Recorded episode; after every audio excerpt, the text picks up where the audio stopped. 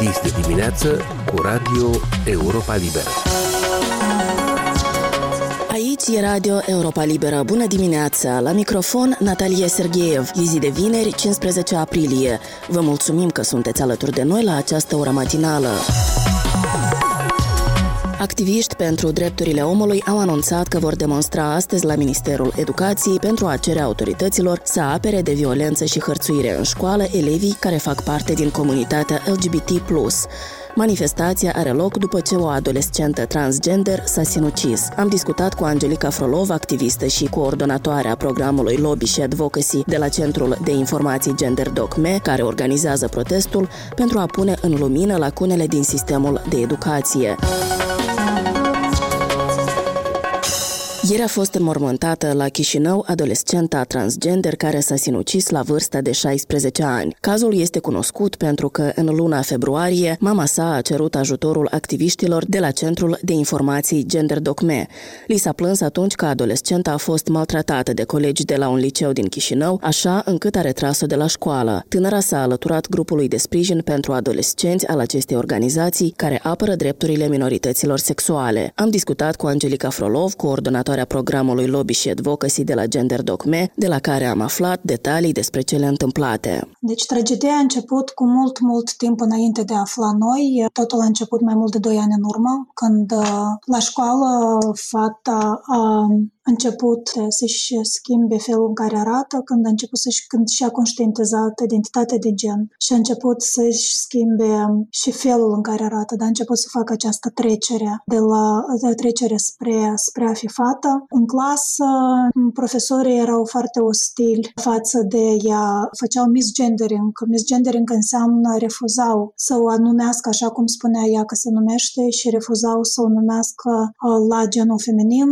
Îi spuneau că tu la noi în catalog ești scrisă ca băiat, tu ca băiat vei fi, noi te vom numi băiat. După ce fata a spus unui băiat că îi place de el și acesta a fost foarte tare supărat pe asta, i-a spus lui taică său că uite, mi-a spus coleg, presupun că eu zis că e colegul meu de clasă, iarăși misgendering și tatăl i-a sunat mamei cu niște cuvinte foarte oribile, foarte îngrozitoare. Eu cred că chiar aș putea să citesc Auzi, calmează-ți nenorocitul acolo, dacă fiul tău neîmplinit vine din nou sau se uită în direcția fiului meu, știi că îi voi rupe picioarele și nu vei ști cine a făcut-o. Trebuie să ții astfel de creatură într-o cușcă sau frecați-o din școala asta. Deci a spus-o în rusă, noi am tradus în română. Am mai folosit și câteva cuvinte indecente pe care noi nu le-am inclus în raport, dar cred că lumea își poate închipui care ar fi cuvintele astea. După care presupunem noi că acest băiat, împreună cu colegii săi de clasă, deși, bine, noi deja am decis să-i numim numele. Este vorba despre Felis,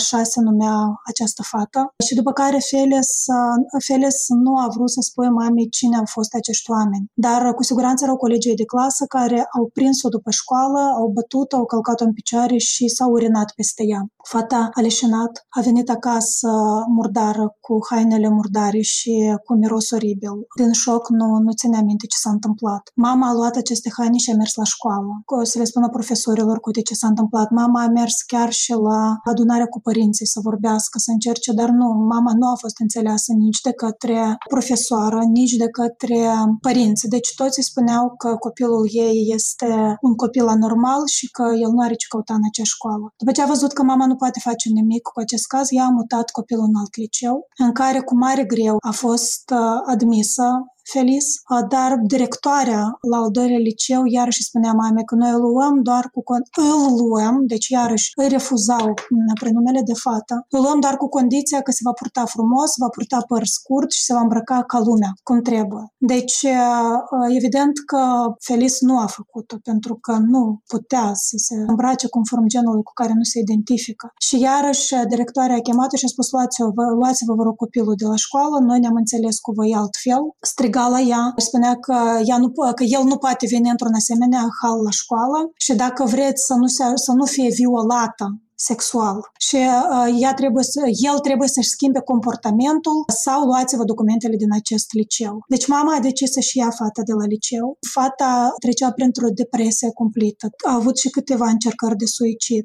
Din cauza că a avut câteva încercări de suicid a fost pusă și la evidența psihiatrului, da, avea și un tratament, presupun eu ca antidepresant, deci eu fac doar unele presupuneri. În februarie, la data de 12 februarie, mama ne-a contactat pentru prima dată, a aflat de noi întâmplător. Mi-a scris chiar mie personal pe pagina mea de Instagram. Cred că a văzut undeva în presă ceva, vreo publicație de mea sau vreun uh, interviu de-al meu și mi-a scris mie. Eu am făcut legătură cu grupul de suport pentru părinți pe care îl avem noi în organizație. Ea a mers la acest grup de suport. Acolo a povestit părinților toată istoria. Acolo a primit un uh, suport foarte mare, deci o înțelegere foarte mare și după aia Felis a început să vină la noi la evenimentele noastre. În ce activități uh, ea a fost implicată? Ea venea la cluburile, aveam noi de cluburile de cinema, ea venea la întâlnirile, noi aveam grupuri de suport pentru adolescenți. Ea, de fapt, era foarte implicată. Ea i-a spus coordonatorului de program a persoanelor trans, uh, Leos Banca, i-a spus că eu vreau să mă implic în toate.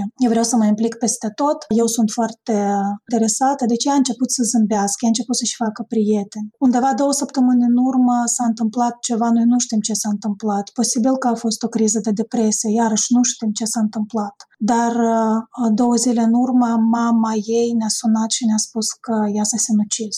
Noi acum nu știm uh, concret care a fost cauza, dar ea îi spunea des mamei că ea nu vrea să trăiască, deci ea îi spunea des mamei că ea nu va fi niciodată iubită, decât că ea nu va fi fericită, că toată lumea o urăște. Deci chestia de astea, ea simțea foarte tare inacceptarea din societate și uh, este foarte greu. Deci mama cât de mult nu ar susține și cât de mult nu și-ar iubi copilul atunci când copilul, adolescentul, care este foarte tare dependent de acceptarea celor din jur, atunci când uh, nu primește această acceptare într-o măsură mare și fata a fost și traumată foarte tare, deci cred că a fost și cu un sindrom post-traumatic după ce s-a, s-a întâmplat. Când vorbim de neacceptare, vorbim în primul rând de neacceptarea societății, fiindcă mama ei a acceptat-o. Și mama a acceptat-o și uh, uh în organizație deja ea a început să vină și primea acceptare și ei spunea mamei că uite, eu mi-am fac, mi-am făcut prieteni, că sunt atât, atâția oameni ca, cu care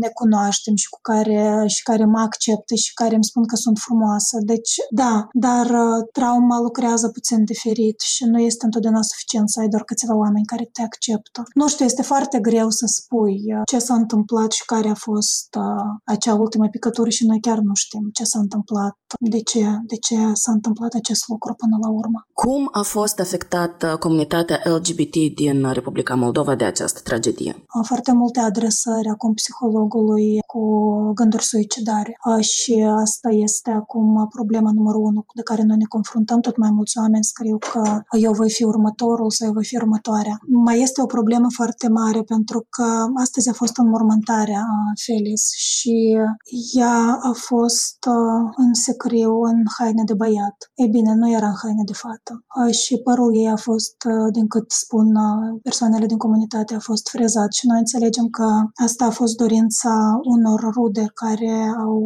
insistat pe aceasta și că mama nu a putut face față pentru că era într-o stare foarte grea. Și acest lucru tot i-a făcut pe membrii comunității să, să se simtă foarte prost. Deci eu sunt în relație cu o persoană non-binară spre transmasculin și chiar am avut o discuție cu el, mi-a spus că vrea să mergem la notar și să, să facem un document, el să fie sigur că dacă se întâmplă ceva cu el și va deceda înaintea mea, eu să fiu cea care voi, voi avea grijă de corpul lui și nu-l voi îngropa în haine de, de, de femeie și nu-i voi pune numele din pașaport pe, pe cruce. Bine că în cazul dat pe crucea lui Felis a fost numele ei Felis, deci nu a fost numele de băiat. Eu cred că mama a avut puterea să insiste cel puțin aici. Dar um, persoanele din comunitate sunt acum în, într-o stare foarte proastă din cauza acestui caz. Cum vă explicați lacunele din sistem care au rezultat în această tragedie? Asta nu este o problemă care ține de o singură rezolvare sau de, un singur, de o singură cauză. Deci, în primul rând,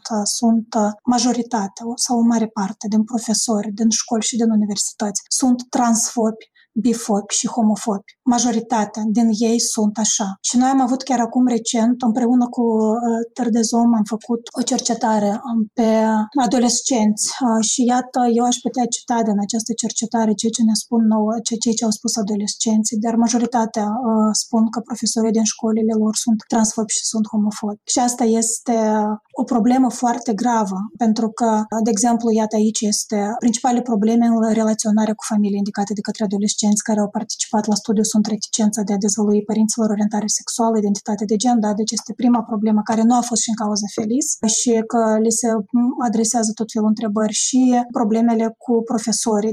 Eu, când am învățat la universitate recent, am avut profesori homofobi. Deci eu am avut profesori care fac uh, postări homofobe pe, pe paginile lor și eu intru în discuție cu ei. Asta sunt profesori de la universitate, de la universitate profesori care predau la catedra de psihologie. Bine că în universitatea în care am învățat eu, majoritatea profesorilor erau foarte ok.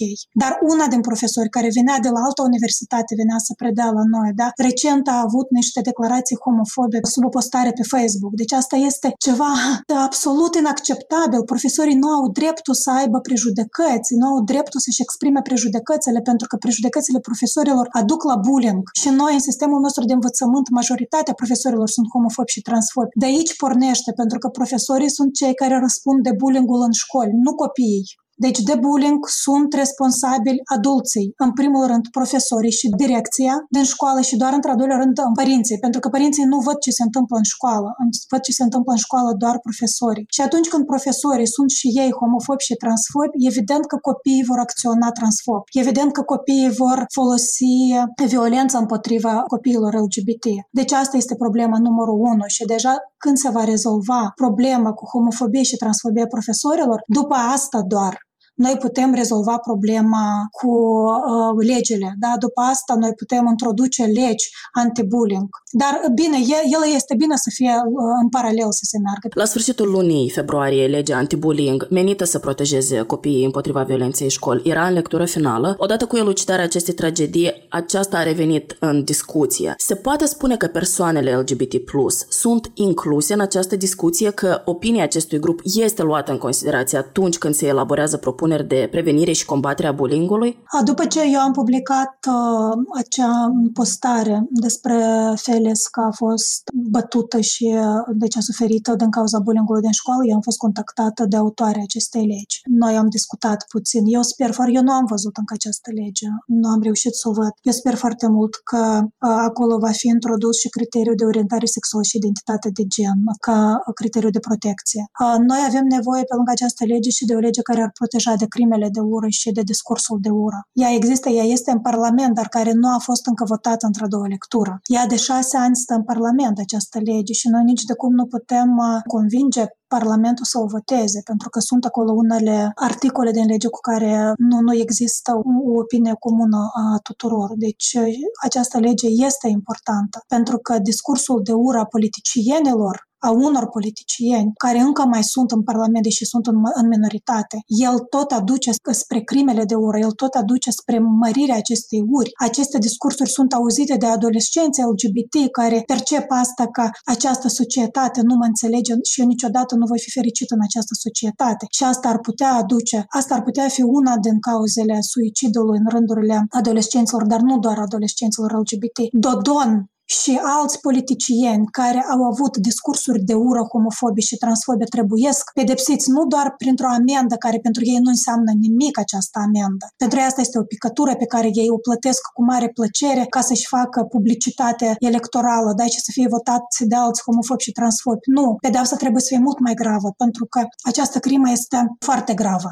Discursul de ură nu este un simplu, nu, nu, nu se încadrează în libertatea de exprimare, asta nu este o simplă exprimare, asta este o incitare la ură. Și asta ar putea aduce după asta la crime de ură. Deci este o problemă și cu această lege până când. A fost Angelica Frolov, activistă și coordonatoarea programului Lobby și Advocacy de la Centrul de Informații Gender Docme.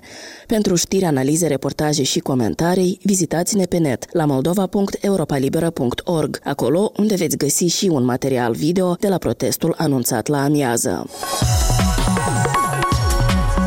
Aici se încheie emisiunea noastră matinală. Alături de dumneavoastră în această dimineață a fost Natalie Sergeev. Ne puteți găsi pe internet la adresa moldova.europalibera.org. Vă mai recomandăm să ne urmăriți pe Facebook, Instagram și YouTube.